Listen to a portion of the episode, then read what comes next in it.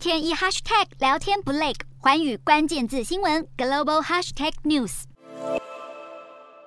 日本 F 十五战斗机挂载飞弹，展现强势的威慑能力。面对中国近期频繁的军事挑衅，美国空军与日本航空自卫队也随之提升警戒，并在九日在冲绳上空进行联合军演。演训期间，双方共出动十架战斗机进行战术训练，目的是要展现两国空军的快速反应能力。除此之外，日方还表示，早在中国宣布对台军演的第一天，美日就出动五架战机共同训练。就在美日加强军演的同时，美驻日大使易曼纽也在接受日媒专访时痛批中国的霸权主义与破坏国际规则的行径严重违背美国的信任。他还表示，中国在经济崛起的过程中违反国际规则，窃取智慧财产，还反复压迫其余国家。易曼纽强调，中国的一带一路已经让斯里兰卡等国陷入债务危机。而事实上，易曼纽早在今年一月份刚成为美驻日大使后，就时常对中国火力全开。伊曼纽还提及，中国“战狼外交”策略的最大毛病就是不愿面对不符合自己心意的现实，还会对与自己利益互相冲突的国家采取报复行动。这样的做法已经让很多人感到厌烦。而被问及是否将中国纳入美国所主导的印太经济架构时，伊曼纽则强调，美国曾在中国加入 WTO 后得到了教训。他警告中国，一旦骗过了美国一次，就不会再有下一次了。另外，中国迅速扩张军力的企图心也引来越来越多国政府的反弹。法国媒体十日透露，法国海军参谋长范迪亚上将早在七月底就对国会提出警告，表示中国海军迅速扩张是二战后首见，但只要法国与盟友联手作战，就能战胜中国海军。范迪亚上将还警告国会，中国海军正在进行史无前例的军备重整，甚至还在俄罗斯的协助下组建一支大西洋舰队，未来恐怕不用到南海就能见到中国海军的踪迹。范迪亚上将呼吁国会议员们支持未来的军事计划法案，让法军能够强化与盟友之间的联合军演，联手对抗中国威胁。除此之外，台海问题近期也在法国受到热烈讨论，就连一中政策也被重新审视。